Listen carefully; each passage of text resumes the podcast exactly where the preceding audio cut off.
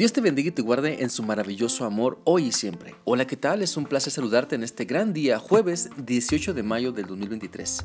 Te invito para que continuemos meditando en lo que la palabra de Dios nos enseña en Apocalipsis capítulo 2. Vamos hoy a leer el versículo 11, el cual dice así. El que tiene oído oiga lo que el Espíritu dice a las iglesias. El que venciere no sufrirá daño en la segunda muerte. A través de esta porción de la Escritura, nuestro Señor y Salvador Jesucristo nos anima para que continuemos escuchando sus enseñanzas, para que continuemos aprendiendo de Él, para que desarrollemos su carácter y reflejemos en toda situación el fruto del Espíritu Santo. De esa manera entonces demostraremos que somos más que vencedores en Cristo, primero porque le escuchamos, le creemos y también porque ponemos en práctica lo que estamos aprendiendo de Él. En el pasaje de Apocalipsis, nuestro Señor Jesucristo le dice claramente a la iglesia de Esmirna que preste mucha atención a lo que el Espíritu Santo les dice, que no menosprecie las profecías de este libro, que preste atención porque siempre lo que Dios nos dice es importante. Porque cuando escuchamos lo que nuestro Señor Jesucristo nos dice, es entonces que somos vencedores porque escuchamos su palabra y su Espíritu Santo nos convence de vivir en la verdad, de poner en práctica lo que Él nos dice.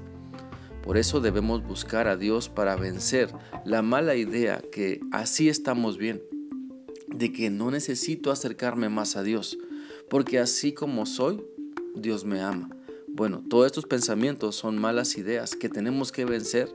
Debemos vencer la actitud de mediocridad cuando nos acercamos a Dios y respondemos a su llamado, porque Cristo no quiere que respondamos a su palabra hay más o menos, sino que respondamos con fidelidad y compromiso. Escuchemos lo que Cristo nos dice y también venzamos la apatía, el pensar que otros se pueden encargar de lo que a mí me corresponde. Sabes, todos somos importantes en el servicio de Dios y no debemos pensar que el llamado que Dios me ha hecho, alguien más lo va a desarrollar. Es importante mostrar un compromiso fiel y mantenerlo siempre. La Biblia dice en Romanos 12, 21, no seas vencido de lo malo, sino vence con el bien el mal.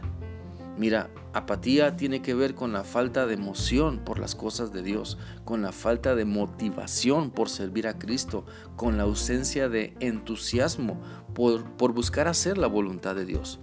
Por eso, si estás dejando que los malos pensamientos o las malas emociones dominen tu vida, entonces no estás escuchando ni con atención ni correctamente lo que Cristo te está diciendo. Por lo tanto, no puedes tener una actitud de vencedor porque estás siendo vencido por el mal para que cierres tus oídos y no prestes atención a la palabra de Dios. Estás siendo vencido para que cierres tu boca y no alabes a Dios ni clames a Él. Estás siendo vencido para que cierres tus ojos y pases por alto las grandes bendiciones que Cristo te da y las grandes maravillas que Él sigue realizando en tu vida. Por eso te animo a reflexionar en lo que está dominando tu ser. Reconoce todo eso delante de Cristo y mostremos arrepentimiento, pidámosle perdón por no estar cerca de Él. Te animo a reconocer todos los tapones espirituales que no te dejan escuchar a Dios y seguir su dirección. Pídele perdón si el materialismo te está tapando los oídos para que no escuches a Dios. Pídele perdón si la lascivia, la mentira, el orgullo, la falta de fe, el amor al dinero, el amor al placer u otros pecados están estorbando tu vida y no te dejan escuchar fielmente la voz de Dios. Mira, Dios siempre va a hablar con claridad a tu vida. Y es tu decisión si le obedeces, es tu decisión si cierras tus oídos porque le das lugar a lo que el diablo te dice y lo crees más importante. Recuerda, solo puedes vencer y ser más que vencedor cuando escuchas y obedeces lo que Cristo te está diciendo, porque la actitud de vencedor no tiene nada que ver con ser pasivo, sino con poner en práctica lo que sabes que es la voluntad de Dios. Permíteme orar por ti. Dios, Padre nuestro, gracias te damos por tu gran amor. Te alabamos, Señor, por tu misericordia.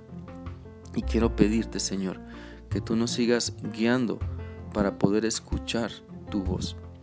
Quita, Señor, los obstáculos que nos impiden escucharte y obedecerte. esos tapones espirituales, Señor. Ayúdanos a que tú nos puedas, tú los puedas quitar y que Padre Eterno podamos eh, mostrar más compromiso, más emoción, más fidelidad cuando de servirte se trate. Gracias Padre, gracias porque eres fiel. En Cristo Jesús. Amén. Espero que esta reflexión sea útil para ti y que continúes quitando los obstáculos para que puedas escuchar y obedecer lo que Dios pide de ti. Que sigas teniendo un bendecido día. Dios te guarde siempre. Hasta mañana.